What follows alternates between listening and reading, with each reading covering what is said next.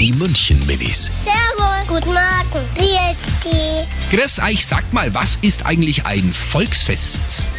Also das Volksfest, da ist ein Fest, wo es lauter Fahrgeschäfte gibt, zum Beispiel Kettenkarussell, das Hochi. Da macht man tolle Sachen, zum Beispiel Autos, Scooter. Die Erwachsenen sitzen sie ins Zelt und dann hat ähm, dann entweder, also die Männer dann Bier trinken und die Frauen da reden einfach miteinander. Die München Minis. Jeden Morgen beim Wetterhuber und der Morgencrew um kurz vor halb sieben.